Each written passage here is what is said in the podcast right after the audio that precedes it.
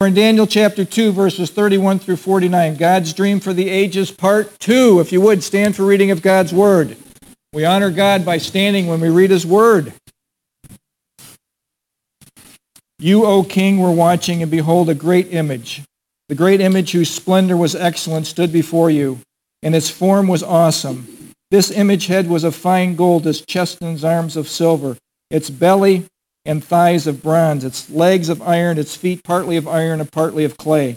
You watched while a stone was cut out without hands, which struck the image on its feet of iron and clay, and broke them in pieces. Then the iron, the clay, the bronze, the silver, the gold were crushed together and became like chaff from the summer threshing floors. The wind carried them away, so that no trace of them was found. And the stone that struck the image became a great mountain and filled the whole earth. This is the dream. Now we will tell the interpretation of it before the king. You, O king, are king of kings, for the God of heaven has given you a kingdom, power, strength, and glory. And wherever the children of men dwell, or the beasts of the field and the birds of heaven, he has given them into your hand and has made you ruler over all of them. You are this head of gold, but after you shall rise another kingdom inferior to yours, then another, a third kingdom of bronze, which shall rule over all the earth. And the fourth kingdom shall be as strong as iron, inasmuch as iron breaks in pieces and shatters everything. And like iron that crushes, that kingdom will break in pieces and crush all the others. Whereas you saw the feet and toes partly of potter's clay and partly of iron, the kingdom shall be divided, yet the strength of the iron shall be in it. Just as you saw the iron mixed with ceramic clay, and as the toes of the feet were partly of iron and partly of clay, so the kingdom shall be partly strong and partly fragile. As you saw iron mixed with ceramic clay, they will mingle with the seed of men, but they will not adhere to one another, just as iron does not mix with clay. And in the days of these kings, the God of heaven will set up a kingdom which shall never be destroyed, and the kingdom shall not be left to other people. It shall break in pieces and consume all other kingdoms, and it shall stand forever. Inasmuch as you saw that the stone was cut out of the mountain without hands, and that it broke in pieces the iron, the bronze, the clay, the silver, and the gold, the great God has made known to the king what will come to pass after this. The dream is certain, and its interpretation is sure. Then King Nebuchadnezzar fell on his face, prostrate before Daniel, and commanded that they should pres- present an offering and, and incense to him. The king answered Daniel and said, "Truly your God is the God of gods and Lord of kings, a revealer of secrets, since you could reveal this secret." Then the king promoted Daniel, gave him many great gifts, and he made him ruler over the whole province of Babylon, and the chief administrator over all the wise men of Babylon. Also Daniel petitioned the king, and he set Shadrach, Meshach, and Abednego over the affairs of the province of Babylon. But Daniel sat in the gate of the king. This is the word of God. Please be seated. God's dream for the ages, part two. As you know, the theme of Daniel is this: God is sovereign over nations. God is sovereign over rulers. God is sovereign over your life. God is in charge. Remember that Daniel was taken captive at age fourteen, and there was a massive indoctrination of him and about fifty to seventy-five other young men into the Babylonian Empire. They changed their language. They gave them literature that was just Babylonian literature. They changed their names from Hebrew God names to Babylonian God names. The, the indoctrination was all out. Daniel and three of his friends resisted the indoctrination. And the way that they did this is the following. They resisted indoctrination. It's the same thing that we do today. They purposed in their heart not to partake of the king's delicacies, not to defile themselves with the king's delicacies. They purposed in their heart, before anything started in their lives, they purposed that we are not going to be contaminated by this culture. And they weren't. They stood out. Daniel and his friends stood head and shoulders above all the others in wisdom and understanding. And at the th- end of three years, they went before the king. In chapter one, verse twenty, they stood head and shoulders above all the other captives that were indoctrinated and all of the occult advisors that were in Nebuchadnezzar's kingdom. All the magicians, the astrologers, and all of his realm, they stood head and shoulders above all of those guys because they resisted indoctrination and the God of heaven was with them. Now, last week, Nebuchadnezzar is being introduced to the God of heaven with a dream, and it is a strange dream that he has. The no occult advisors could interpret the dream. Nothing from the demonic realm could interpret the dream. The excuses started to fly. And remember, it, the excuses started to fly, and they made several excuses. But I want to suggest something to you. All of the occult advisors couldn't interpret the dream because this was a God dream. There, remember, when you're dealing with the occult, all the astrology, all of the tarot cards, all of the uh, palm readers, all of the Gene Dixons, all of the uh, New Island media. Yeah, these people have fragmented knowledge because they're getting information from the demonic realm. Demonic realm doesn't know everything that's going on. They're extrapolating from what they have seen and trying to make a determination of what will happen in the future.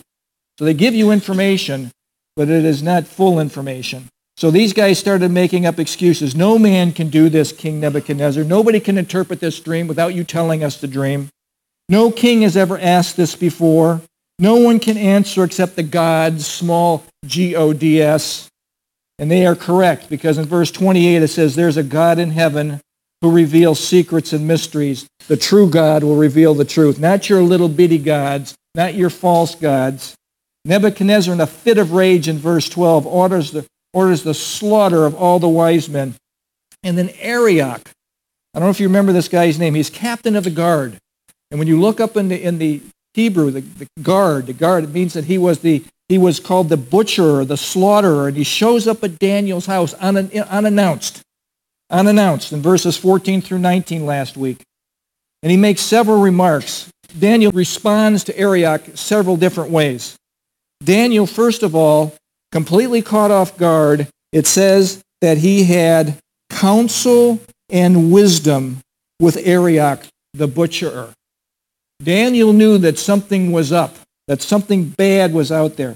He was ta- that means he was tactful, and that word wisdom, he was in command of his faculties. And I would suggest to you, only God can give you that type of posture in the face of that type of opposition. And Daniel had God's strength going into this. And then Arioch, amazingly, he's going there to kill Daniel and his friends, pauses and listens to this seventeen-year-old teenager. He listens to him, and he takes a pause.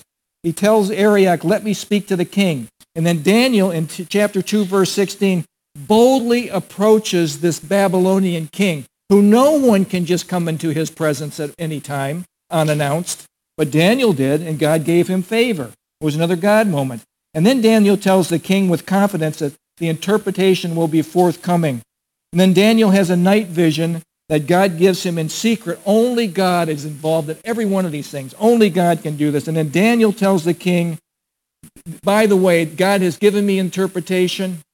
And he tells the king, your occult advisors in chapter two, verse twenty-seven, could not help you. Only the God of heaven can help you. Nebuchadnezzar is learning something, folks, and hopefully we're learning something about the true God, the true God of heaven, who truly rules. Your little gods, your little Elohims, your little gods, Nebuchadnezzar, they can't help you. This week, God's Dream for the Ages, Part two. Let's pray. Father, we thank you for this time that you've given us to study the inerrant Word of God. And Lord, we ask you to speak to each one of our hearts today, things that you want us to hear out of this lesson. We've all come here from different backgrounds, different places in our lives, different situations, and Lord, you are the one that speaks to each one of us right in our area of need. May we hear from you today truths that you want us to hear. In Jesus' name, amen. So just a, as a matter of introduction, remember this, this is important. God is making known to Nebuchadnezzar and to us today what will take place in the future. God is telling us what is going to, God expects us to know what's going to happen into the future. He holds us responsible for that. We need to be ready. We need to have a clue for what's coming on the horizon. And that's why we study Bible prophecy. That's why we're studying Daniel. When we get done with this, we'll go into Revelation. We want to know what's coming. And I want to suggest to you something. The world is being set up for a one-world government. A one-world government. You see this being put into place all around us. Please note, globalism is a, is a striving towards a one-world government. Our open border situation, expelling God from the culture is imperative to have a one-world government.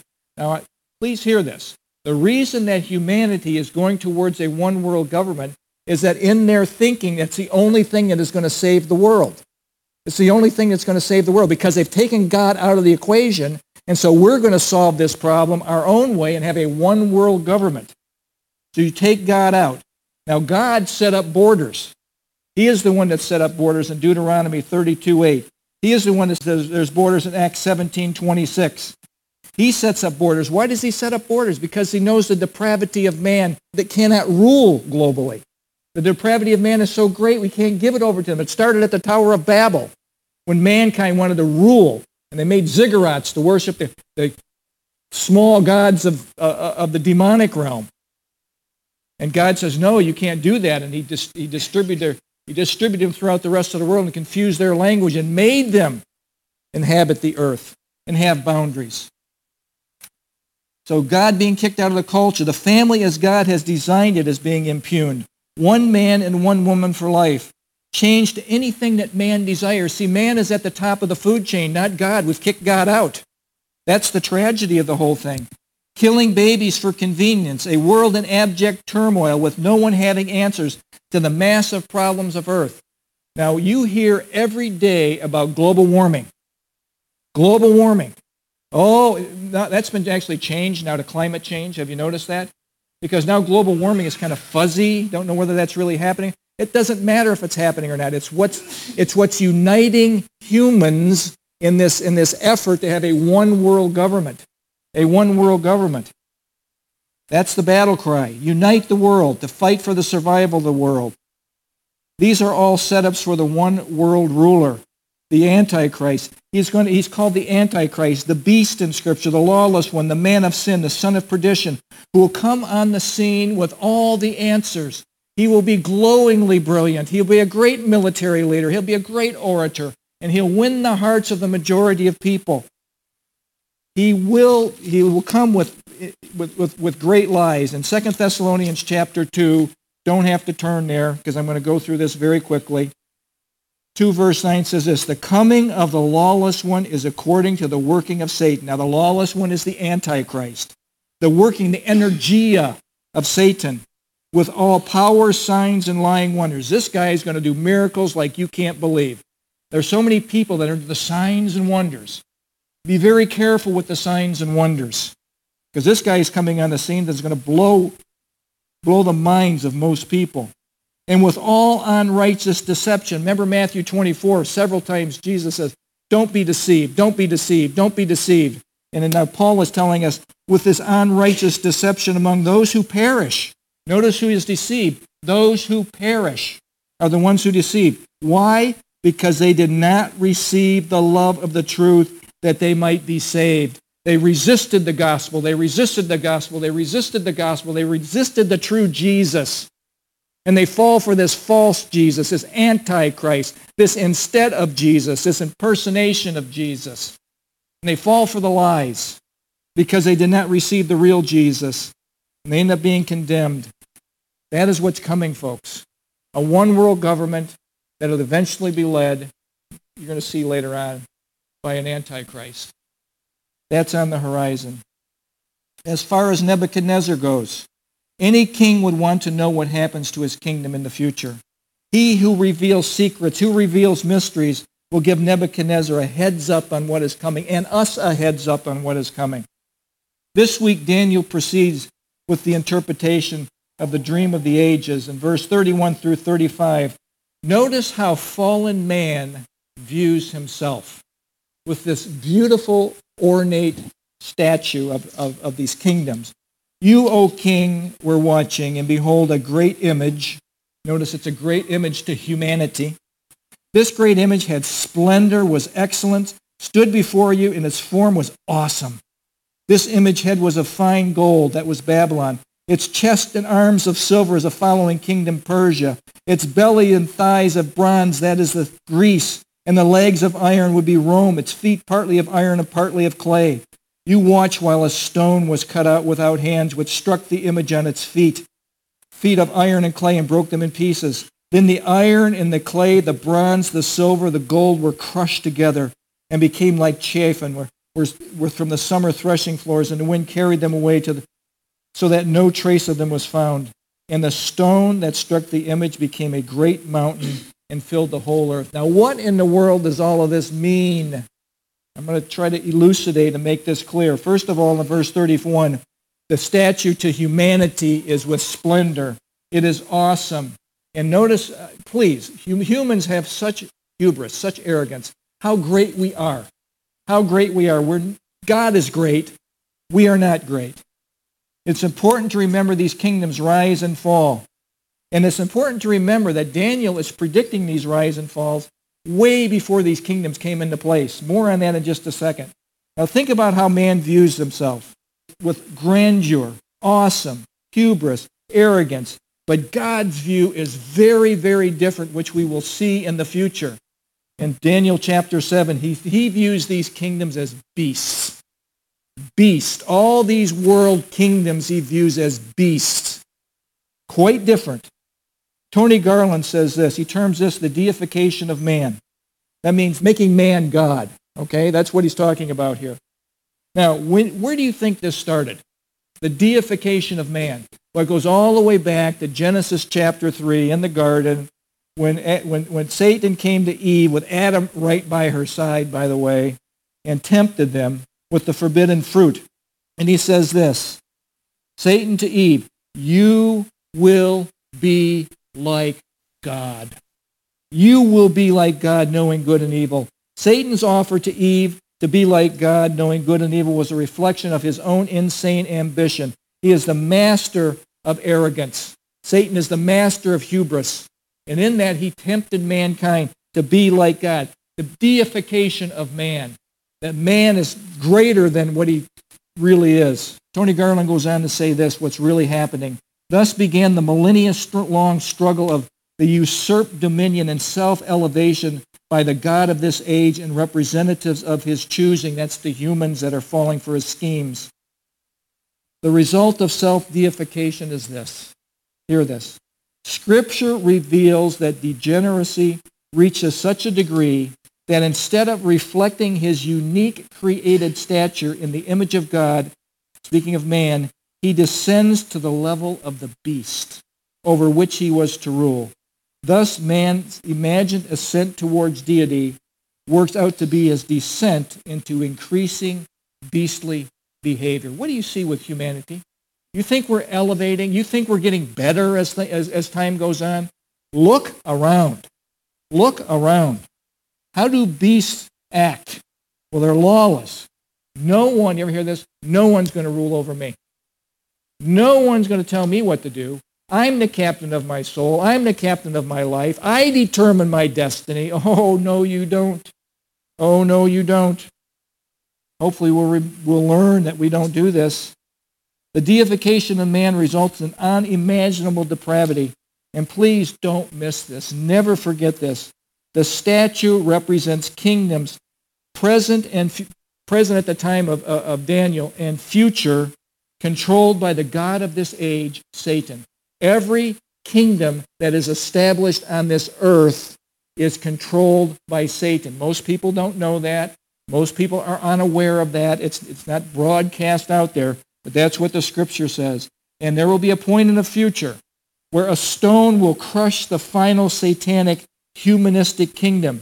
Verse thirty-four and thirty-five says this, you watch while a stone was cut out. This is speaking of Jesus.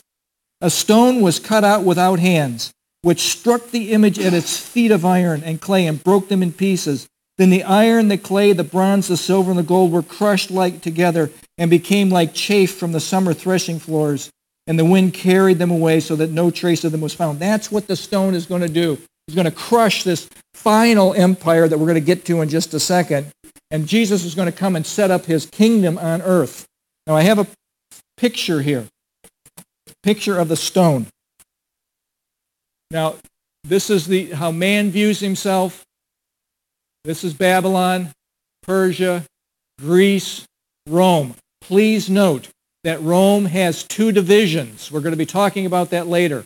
And Rome also has ten toes, two feet, ten toes. And this kingdom, this last kingdom, will be crushed in this whole humanistic, demonic kingdoms of this world will go flashing down and become like chaff, blown about by the wind. More on that in just a second. More on that in just a second. So that's kind of a picture of, of, of what Nebuchadnezzar might have seen. And a great mountain filled the whole earth. Again, this is Jesus' final kingdom. It's cut without hands, it says in verse thirty-four and thirty-five. There's no human involvement with this. This is God doing this. God doing it. And they become crushed together as the stone crushes the feet. Jesus crushes Antichrist kingdom. These ten toes will eventually be taken over by Antichrist when he establishes his kingdom. There'll be more on this in just a second. This stone, the Lord Jesus, will come back and crush this kingdom. That's an important thing to remember. And it will become like chaff. Jesus crushes Antichrist's kingdom, and it becomes like chaff. There'll be no other human kingdoms that will ever reign again once Jesus establishes his kingdom. There will be not a trace to contaminate Jesus' messianic kingdom once it's established. Now, a closer look at the image. A closer look at the image. Arnold Fruchtenbaum says this. He observes that the metals increase in strength, but second, they decrease in value. These kingdoms become stronger, but less valuable, less valuable as they are established. So just keep that thought in mind. He goes on to say this, that Babylon was an absolute monarchy. He had, the monarchy was above the law, whatever Nebuchadnezzar said he had to do. But Persia was a monarchy, but it was it had to keep the laws, and the Persians couldn't, the Persian king couldn't change the laws. Greece was a whole different thing. They had no dynastic or royal right to rule by force, but they ruled by force and conquest. And in Roman imperialism was this. Hear about Rome. And it's important to remember about Rome because we are still living under the Roman part of this statute. Roman imperialism was a republic which degenerated into mob rule, merging with the imperial, with the imperial form of government. Yet there was an increase in strength of one empire over another. Now, what is imperialism? Imperialism is defined as this. It's a policy of a nation extending its power by diplomacy or military force. What have we seen in the past history? Well, Rome has certainly done this. Germany tried to do it in World War Two. Japan tried to do this in World War Two. So it's very common that, that nations try to do this, imperialism. So God's dream for the ages. Now, verse thirty-six through forty-three are going to clarify what these kingdoms are. Okay? So verse thirty-six through forty-three. This is the dream. Now we will tell the interpretation of it before the king. You, O king, are a king of kings, for the God of heaven has given you a kingdom, power, strength, and glory. And wherever the children of men dwell, or the beasts of the field and the birds of heaven, he has given them into your hand. He's the only king that was given total dominion of the earth. Nebuchadnezzar, he's the only one. And has made you ruler over them all. You are the head of gold. But after you shall rise another kingdom, inferior to yours, that will be Persia. That was the next kingdom that came about. Then another, a third, Greece, a kingdom of bronze, and shall rule over the earth. And a fourth kingdom shall be as strong as iron. This is Rome. This is Rome. Inasmuch as iron breaks in pieces and shatters everything, and that's what Rome did. And like iron that crushes, that kingdom will break into pieces and crush all the others. Whereas you saw the feet and toes, partly of potter's clay and partly of iron, the kingdom shall be divided. That's going to be the ten-nation confederation that will come. More on that in a second. Yet the strength of the iron shall be in it, just as you saw the iron mixed with ceramic clay. And as the toes of the feet were partly iron and partly clay, so the kingdom shall be partly strong and partly fragile. Why is it going to be partly fragile? Next verse. As you saw iron mixed with ceramic clay, they will mingle with the seeds of men. They're going to set these kingdom ups, and they're going to be mixing them up with different people groups that won't meld well together. They won't stick well together. But they will not adhere to one another, just as iron does not mix with the clay. Let's develop this. First of all, Nebuchadnezzar is the greatest earthly king ever. He is called the King of Kings. Now, that title is for Jesus, okay? He indeed is the King of Kings, but Scripture calls him the King of Kings. Ezekiel twenty-six seven says this, "For thus says the Lord God, Behold, I will bring against Tyre from the north, Nebuchadnezzar, king of Babylon, king of kings," the highest earthly king that ever reigned.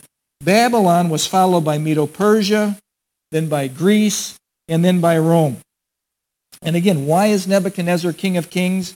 Because God gave him dominion over all the earth, which none of these others were given that same, that same promise. You can go as far as you want to go, Nebuchadnezzar. He stopped where he felt like stopping. He could have kept going. All the world was given to him. Tony Garland says this about King of Kings. This phrase designates the highest ruling authority on earth. Not just any king, but the king among all kings. Now the tension here is that promise of a king reigning on this earth was given to David in the Davidic realm, the throne of David. "I have found my servant David," he says in Psalm eighty-nine twenty. "With my holy oil I have anointed him. I will make him my firstborn, the highest of the kings of the earth." David and his dynasty, those following him, were supposed to be the highest kings ever, but they turned from God. And the time of the Gentiles was put into place because the kings of Israel were rebelling against God and rebelling against God. Then Nebuchadnezzar took that title. Took that title. At the end of times, at the end of times, a stone will strike the image, and the image's dominion will once again return to a man seated on the throne of David. That name is Jesus the Christ, who is the only true potentate, the only true king. He is the King of Kings, and he is the Lord of Lords, and his kingdom will come soon. Now, I know this is confusing. Stick with me, because we'll go through some reviews here. If this was a Sunday school class, we would make it past this point. History has proven Daniel to be true. Babylon, Persia, Greece, Rome, all happened as promised. All of them dominated Jerusalem. The time of the Gentiles is Jerusalem will be trodden down by the Gentiles until Messiah comes. And that is what has happened. Right up until now, Jerusalem is trodden down by the Gentiles. The Jews don't have full rule of Jerusalem. It's broken up into four quarters. H A Ironside says this. Now listen to this. Zone back in for just a second, because this is important. At the time of Nebuchadnezzar's Nebuchadnezzar dreamed his dream, the Persian kingdom did not exist. It didn't even exist. Persia was but a Babylonian province. A Grecian empire might have seemed utterly impossible. The Hellenistic or Greek states were a lot of warring tribes and kingdoms giving little promise for their future greatness. This is at the time when Daniel's given this, this prophecy, this vision. The city of Rome was just being founded, an insignificant little village on the banks of the Tiber River. But God showed Daniel this is going to be a kingdom in the future, stronger than all of them. The God of heaven revealed this. Folks, we are living today in this fourth empire, the Roman rule empire. This continues to today. The following is taken out of Arnold Fruchtenbaum's Footsteps of Messiah. He says this, the fourth empire continues in today. Rome has five phases. Phase number one is the united phase. That's what you typically think about Rome and old Roman culture. It's grandeur. Then there's the two division stage, the two legs. That is happening presently. That is where we are today. More on that in just a second. The next thing that will come is a one world governments phase that will not work, a world utopia. Now, I want to suggest to you something. This world utopia is an attempt, again, by humanity to save the world. They think they're going to save the world by this one world government. This goes back a long time. I don't know if you remember this. Most of you here probably won't, but in nineteen seventy-one, Coke had a theme song, the drink Coke. "I'd like to teach the world to sing in perfect harmony. I'd like to buy the world a Coke and keep it company. It's the real thing." We were being indoctrinated into this all the way back into the nineteen seventies, folks. Listen to John Lennon's song, imagine. Listen to this. Imagine there's no heaven. It's easy if you try. No hell below us, above us only sky. Imagine all the people living for today. Imagine there's no countries, no borders. See? It isn't hard to do. Nothing to kill or die for, and no religion too. See, the religion's the problem. God is the problem. Imagine all the people living life in peace. You may say I'm a dreamer, but I'm not the only one. I hope someday you'll join us, and the world will be as one. This indoctrination has been going on for decades, and we are crescendoing right now. The hope of mankind without God is a one-world utopia, and God says they're going to get it, and it will not work. It will fail. This utopia, number four, will break down to the ten, the ten kingdom stage, which will then be broken in by the Antichrist, and the Antichrist will rule as a one-world, fully imperialistic ruler. And then that will be broken into by Messiah. The Messianic kingdom, the kingdom of stone, crushes the Antichrist, and that'll be in the future. Now, I want to give you an overhead, just so you can come back in, to review what Arnold Fruchtenbaum has said. You don't have to read all this little stuff here, but just the united phase, the united stage here, was when Rome was at its peak. The two division stage, which I'm going to elucidate on or make clear here in just a second. This goes right to the present time. There's an east-west power balance. You, you realize, you've heard those words before, east and west. The one-world government phase is next. The ten-kingdom phase will follow. And Antichrist is going to break into this. He's going to kill three of the, he's going to subdue three of the kingdoms. That's for another time. And then Jesus will come back and establish his Messianic kingdom and crush Antichrist's kingdom. He'll be able to rule for three and a half years of total dominion in the world. And then Jesus is coming back. That's how this whole program plays out. So, now I want to elaborate on the two-division stage since that's where we are today. Did you know that? Did anybody realize this? This was, when I, when I went through the study in the book of Revelation with Arnold Fruchtenbaum, this was all revelatory to me. So I'm, maybe you're getting something from this too. So the Fourth Empire, the two-division stage continues to today. How in the world did it get started? Well, it's a stage that began in A D three sixty-four with the Emperor Valation. And he had this great idea about a divided East-West Empire. The Western Roman Empire was headquartered in Rome. The Eastern Empire was in Constantinople. These were the two ruling powers of the world. Now, what do we have today? We have an East-West bloc today. An East-West bloc today, China, Russia, the Islamic countries, Turkey, Iran, Iraq, that sort of thing, would be an East bloc. The West bloc would be the United States, Canada, Europe, Australia, and even Israel is becoming more and more of a world-type power with its technology and nuclear capabilities. So, the centers of balance of power may shift again. The countries may change, whoever is in this East and West bloc. But the concept doesn't. It will remain essentially an east-west balance until it gives way to a third stage, which will be the one-world government. That's what is coming. That is what's being set up. You see that in, in our newspapers today, a one-world government, borders down, everybody becoming one. We see this being promoted very strongly today.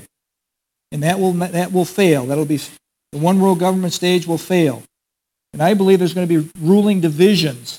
Daniel seven twenty-three gives us some clarification on this. This is kind of hard to pull out, but Arnold Fruchtenbaum actually does this. Daniel seven twenty-three says this, "Thus he said, the fourth beast," which is what? What, what, what nation? Rome. Okay, let's do it again. The fourth beast is what? Rome. Okay. "A fourth kingdom on the earth, which shall be different from all the other kingdoms. Hmm. And shall devour the whole earth." I want to suggest to you that the Roman Empire never devoured the whole earth, never dominated the whole earth. They never conquered Scotland, and they didn't conquer the Parthians. They were stopped, and they'll trample and break it into pieces. Then the next, that's going to be the one world government. The ten horns, that's going to break down into ten horns or ten kings. So with that concept, just, just keep that. There will be ruling divisions. The world's going to have a one world ruler or one world rule.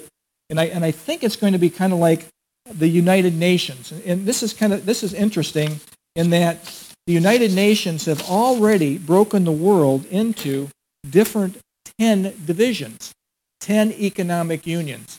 This is already being talked about, and it's interesting that they've broken down into ten, just like the Bible says. They have no clue what the Bible says. They're not trying to be in, in, in conjunction with the Scripture, but this is how they've broken it down. So that's kind of interesting.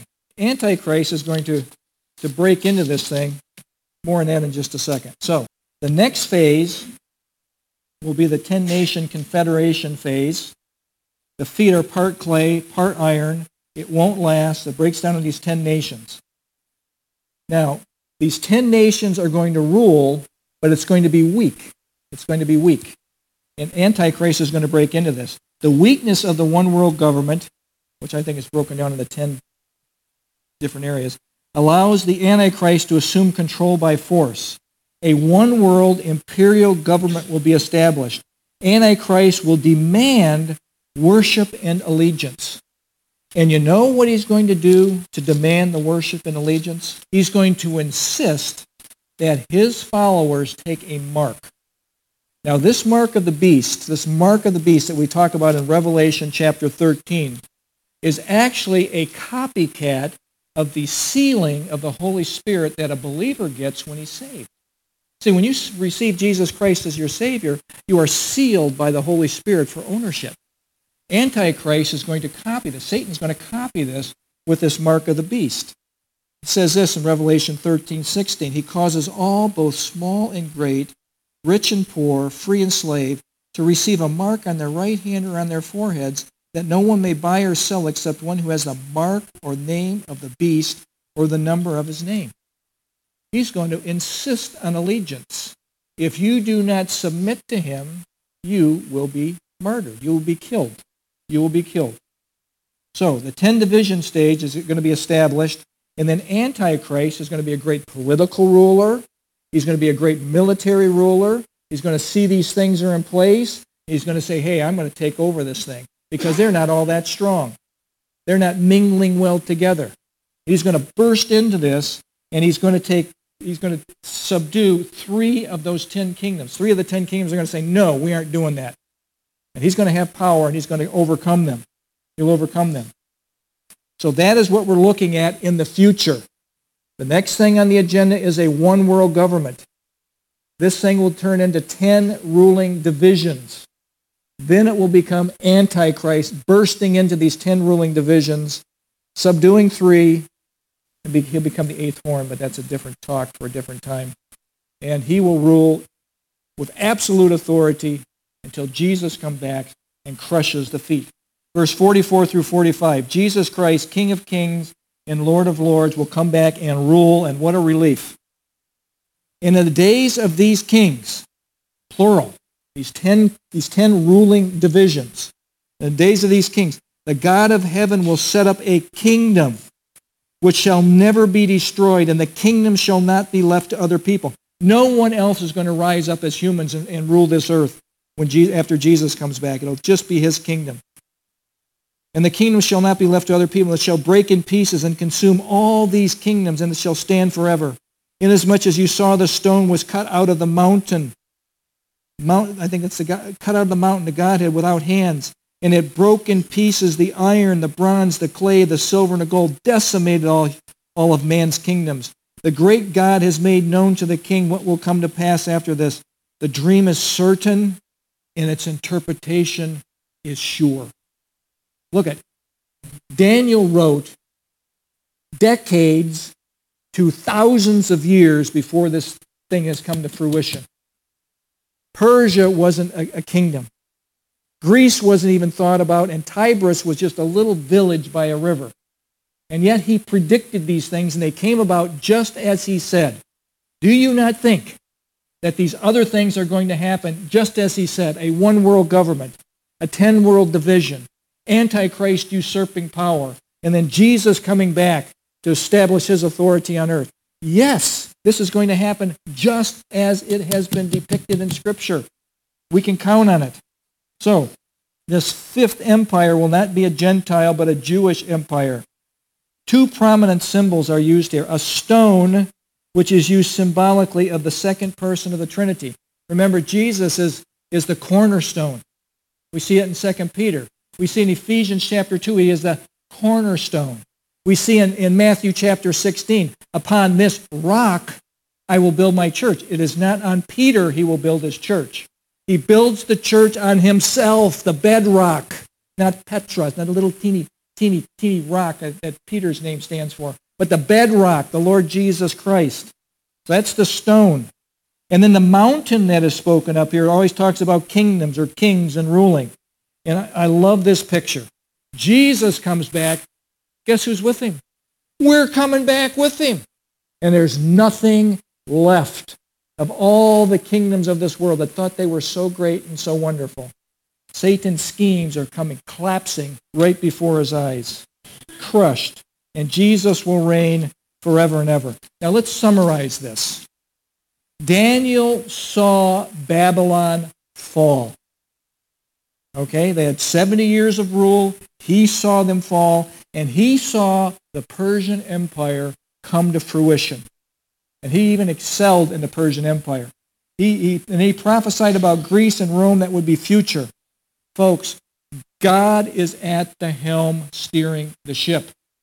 It looks like everything is out of order and it's chaotic and that sort of thing. That's because the God of this age is doing his thing. But behind the scenes, the true God is reigning and everything is happening on schedule. He is the one that rules. A one-world government will arise and it will fail. It will fail. A ten-nation confederation will arise, and that will then be broken into by the Antichrist, and Antichrist will usurp power and establish his imperial worldwide kingdom. And then Jesus Christ will crush, pulverize Antichrist's kingdom and will establish his thousand-year millennial kingdom, followed by the eternal order. Everything, and I mean everything, is proceeding on schedule. Look at God rules. Satan thinks he's got his thing going. He just gets checked every time he makes a move. Check, check. And when that stone comes down, checkmate. You've made your last move. You've made your last move. Finally, in verse forty-six through forty-nine, Nebuchadnezzar's response, be the same as our response. Then King Nebuchadnezzar fell on his face, prostrate before Daniel, who represented God, the God of heaven, and commanded that they should present an offering and incense to him. The king answered Daniel and said, truly your God is the God of gods and the Lord of kings and a revealer of secrets, since you could reveal this secret. Then the king promoted Daniel, gave him many great gifts, and he made him ruler over the whole province of Babylon and chief administrator over all the wise men of Babylon. Also Daniel petitioned the king and set Shadrach, Meshach, and Abednego as friends over the affairs of the Babylon, uh, of the province of Babylon. But Daniel sat in the gate of the king. You know what that means? He was in the king's court. He was right there with Nebuchadnezzar helping him rule. Nebuchadnezzar fell on his face and recognized the true God. And I can tell you from history, this is a first. Nebuchadnezzar never bowed before anyone. He was the king of all the kings that ever existed. But yet he respects this little Hebrew slave because of what he did and what God allowed him to do. Nebuchadnezzar's language is, he's blown away by Daniel's interpretation. He still does not recognize God as his God. See, he says Dan, to Daniel, it's your God, Daniel. It's your God. See, it's important that God becomes your God, that it's personalized. And the only way he can become your God is through the Lord Jesus Christ. No other way. No other way. Slowly but surely, Nebuchadnezzar is learning about the true God. The king appreciated the wisdom of Daniel, but he had no heart for the God of Daniel yet. Daniel was promoted again. He's given favor by the king. He sits in the gate of the king, and he's in the king's court, but he didn't forget his friends. Shadrach, Meshach, and Abednego, and they were promoted. What a guy Daniel is. I don't know who, who wrote this, but this is a quote from somebody who I don't know his name. So one man said, that's what people usually say, what a, what a radical change from almost slain with the wise men to, to an all-powerful ruler over the wise men at age seventeen. Well, clearly this is a reflection of the providential, sovereign, good hand of the Lord watching over his children. The children did their part in that they prayed. They prayed. See, we have a part. God can God could have taken care of this whole thing on his own. He could have just done away with Nebuchadnezzar. But he uses us in his plan. And prayer is a big part of that. Prayer is a big part of that. And I don't think we'll ever know how important prayer was until we get to heaven. And we see, oh, Lord, I see what you did with that. What an amazing thing. In conclusion, God's dream for the ages. Now, we have went through quite a sequence of events here. A dream, a threat by, by Nebuchadnezzar to kill all the wise men. An interpretation. The future was revealed, and Nebuchadnezzar is blown away, and I would suggest so are we. He's being introduced to the God of heaven. I hope you have been introduced to the God of heaven, the true God that reigns, the true sovereign ruler of heaven and earth. We are privy to world events, folks, that are foretold decades, hundreds, to thousands of years in advance. When this ten-nation confederation comes out, it's thousands of years that will have transpired between Daniel's prophecy and the coming to fruition. On the horizon, a one-world government. Setting the stage for this is globalism, border issues, climate control, economic and political instability, earthquakes. The world on the brink of who knows what's going to happen next. Don't, don't you kind of have that feeling? Who in the world knows what's going to happen next? These events are driving the world to a one-world government. This will happen. You know why? God said so. And it won't work. You know why? God said so. Antichrist will rise to power and rule the entire world. You know why? God said so. All right. And the vast majority will fall for the lies of the Antichrist. Why are they going to fall? God said they would. They didn't believe the truth. And Jesus will return to establish his kingdom. Why do we believe that? God said so. And by the way, there's a whole movement in Christendom that we're going to usher in the kingdom of God. It's called the Dominion Theology, or it's called the New Apostolic Reformation. And in that movement, there are prophets that are rising up. There are apostles that are rising up, and this is a this is this is a control thing. Okay, this is I am, I'm a prophet. I'm an apostle. I, listen to what I have to say. Oh no, oh no. Those things those things are past. Those there are no more apostles of Christ. There are apostles of the church, which just simply means apostolos. Just means sent one, someone that is establishing a ministry. But prophets, like in the past, where God speaks ex cathedra to the prophet, and the prophet speaking to the people. I'm not saying that God can't do that today, but he speaks to us, folks. It says in Hebrews chapter one, what does he say? In the past he spoke through the prophets. Now he speaks to us through his Son. He speaks to us through his Word. That's where we learn about our God. So there's a whole bunch of this that's, ha- that's happening today. Don't fall for it. It makes you feel like you got the power. You're going to usher in the kingdom of God. Oh, no, you've just seen what's going to happen. John Corson says this about this whole thing. Concerning Jesus, the rock of our salvation, we either are broken before him or will be broken by him. Remember that rock. The choice is ours. There are those who say the kingdom will be ushered in as Christians change the economic, political, and educational systems. That is, we'll bring the king back by changing America, changing the world, and making it better and suitable for God to come back, ushering in the kingdom. And Corson says, that is heresy. As seen in Daniel, the stone doesn't come to convert the kingdoms of the world. It comes to crush them. All the, those who have rejected and rejected and rejected and rejected and rejected Jesus Christ. It comes instantaneously, explosively, cataclysmically, and all the empires, the great image of gold, silver, brass, iron, are wiped out in a moment. Folks, the king is coming. This is our time. This is the time for humans to get serious and say, I believe you, Jesus. I believe you died for my sins. This is, this is your time. This is our time right here, right now. But there will be a time when God says, no more. And the world will have turned away from him so much. The Antichrist will establish his kingdom, and he goes, no mas. And he comes back, and he crushes Antichrist's kingdom. It'll be past time then. Once he comes back, that's it.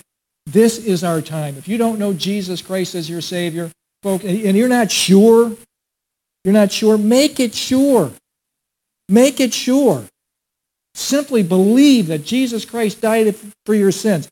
Repentance is required. You, you turn from your old ways. You go towards Jesus Christ. And you live for him. Actually live for him. He's worth it. He is worth it.